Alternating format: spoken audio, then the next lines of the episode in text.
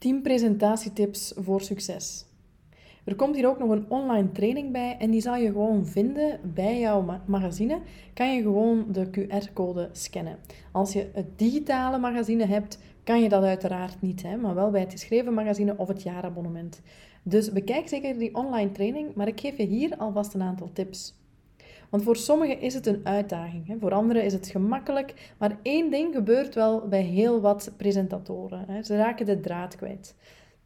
Ze haperen, ze worden onderbroken, vergeten zaken. En heel vaak gaan we dan het woordje gebruiken. En lijkt dat een beetje jouw enige uitweg. Maar dat is helemaal niet zo. Want ik ga jou nu 10 presentatietips geven waarbij jij toch voorbij die haperingen komt. En sterker nog, ze gaan jouw presentatie beter maken in de toekomst. En ik vertel je graag hoe. 1. Start met kracht. Dus de start van jouw verhaal is uitermate belangrijk. Op basis hiervan zal jouw publiek bepalen of ze jouw verhaal interessant vinden of niet.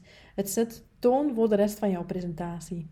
Je hebt dus letterlijk maar 3 seconden om iemand te overtuigen van jouw verhaal en de inhoud daarvan. Om interesse op te wekken bij jouw publiek. Gebruik ook die eerste 3 seconden om daar iets nuttig mee te doen. En niet zozeer jezelf te gaan voorstellen. Het tweede is ook een impactvol einde, want ook daar laten we vaak heel wat steken vallen, hè? Want uit onderzoek is gebleken dat het eerste en het laatste van een gesprek het beste wordt onthouden, hè? En toch starten heel wat mensen in het begin met het voorstellen van zichzelf en hun bedrijf. En je wil in het begin die verhoogde aandacht meteen grijpen en op het einde ervoor zorgen dat ze jouw kernboodschap onthouden. Stel jezelf de volgende vraag. Wat wil jij dat jouw publiek absoluut onthoudt? Als je één ding zou kunnen kiezen, wat wil je dan dat ze onthouden? Denk daar even over na. Het derde is voorbereiding. Uiteraard, hè. Voorbereiding is key. Dus alvorens je voor een publiek gaat spreken, is het belangrijk om na te denken over jouw verhaal en wat je wil overbrengen naar jouw luisteraar. Leer je publiek dus kennen en verplaats jezelf in hun wereld. Welke 3 vragen heeft je luisteraar? Als je het niet weet, kun je het ook altijd even gewoon op voorhand even vragen. Hè? Soms door een vragenlijst op te sturen, een Google Form te laten invullen. Maar zo kan je wel jouw presentatie gaan afstemmen op die 3 vragen van jouw publiek. Leer je publiek dus ook kennen. Hè? Zoals ik daarnet heb beschreven, wil ik dus dat je 3 vragen op voorhand gaat stellen. Hè? Dus wie is jouw publiek? Indien je dat dus niet weet, ga dan even op onderzoek. Tweede vraag, wat weten ze al? Probeer te achterhalen wat de voorkennis is van jouw publiek. En het derde, wat vinden ze belangrijk? De noden en de behoeften nagaan van jouw publiek is dus een belangrijk aspect. Heel vaak gaan we vertellen vanuit ons eigen ego, vanuit onze eigen kennis. Maar probeer eens die rol te verplaatsen naar de luisteraar. En probeer echt eens te denken, welke 3 vragen heeft mijn publiek? En zorg ervoor dat het op het einde van jouw presentatie die vragen beantwoord zijn.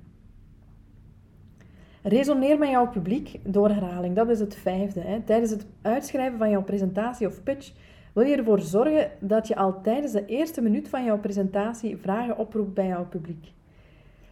Indien je geen vragen oproept bij jouw publiek, mijn excuses, zie ik maak ook soms fouten, hè, wek je ook geen interesse op. Sluit vervolgens ook elk onderdeel van jouw verhaal af met een korte samenvatting. Je moet echt zorgen dat je voldoende kan herhalen, dat jouw verhaal echt goed overkomt. Herhaling is echt belangrijk om jouw boodschap kracht bij te zetten. Dus herhaal voldoende en zorg ervoor dat die 3 vragen die het publiek heeft daar ook in terugkomen. En dan een van mijn favorieten natuurlijk, vertel verhalen. Ik hou van verhalen, ik hou van storytelling, ik hou van alles daar rond. En ik denk dat elke goede presentatie verhalen of anekdotes bevat. Hè. Het zijn zaken die een presentatie gewoon levendig maken. En die maken het ook heel herkenbaar voor jouw luisteraar. Je kan verschillende verhalen vertellen, maar zorg ervoor dat het een memorabel verhaal is. Het is ook niet interessant om zomaar een verhaal te vertellen. Het moet wel enige clue hebben en relevant zijn voor wat je aan het vertellen bent. Zorg ervoor dat het een verhaal is dat blijft hangen en dat het natuurlijk in de lijn ligt van jouw verhaal. Spreek vanuit passie, hè? Want ook dat wordt heel vaak niet gedaan. Als een vriendje zou vragen waar je presentatie over gaat, wel, dan zou je waarschijnlijk met veel passie je verhaal vertellen. En zonder ook maar 1 seconde na te denken over hoe je dat gaat vertellen. Hè?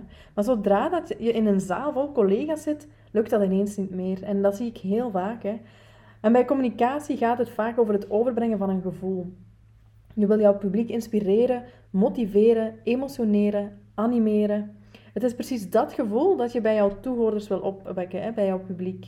Dus zorg er ook voor dat je vanuit die passie kan vertellen door te oefenen met een vertrouwenspersoon. Pas je intonatie aan je publiek. Dat is ook een zeer belangrijke. Denk maar even aan het verschil tussen Radio 1 en M&M bijvoorbeeld. De toon van hoe zij alles vertellen is ontzettend anders. En dat komt omdat zij een ander publiek hebben. Dus probeer daar ook over na te denken. Dat dat ook gaat vertalen in jouw intonatie en de manier waarop je het gaat vertellen. Tijdens het uitschrijven van jouw presentatie of pitch wil je dus ervoor zorgen dat je al tijdens de eerste minuut van jouw presentatie vragen oproept bij jouw publiek. Indien je geen vragen oproept, wek je ook geen interesse op. Dus sluit vervolgens elk onderdeel af met een korte samenvatting. Hè. Ook hier is herhaling belangrijk. Het voorlaatste is natuurlijk de kracht van pauzes. Hè. Tijdens het geven van jouw presentatie heb je vaak heel veel te vertellen. En vaak zoveel dat we haast geen adempauze nemen. Meer nog, je gaat moeten happen naar adem. Dat komt vaak heel gejaagd, gestresseerd over naar je publiek. Helemaal niet leuk om naar te luisteren. En pauzes zijn ontzettend belangrijk, aangezien dit net het moment is voor je luisteraar om jouw verhaal te verwerken.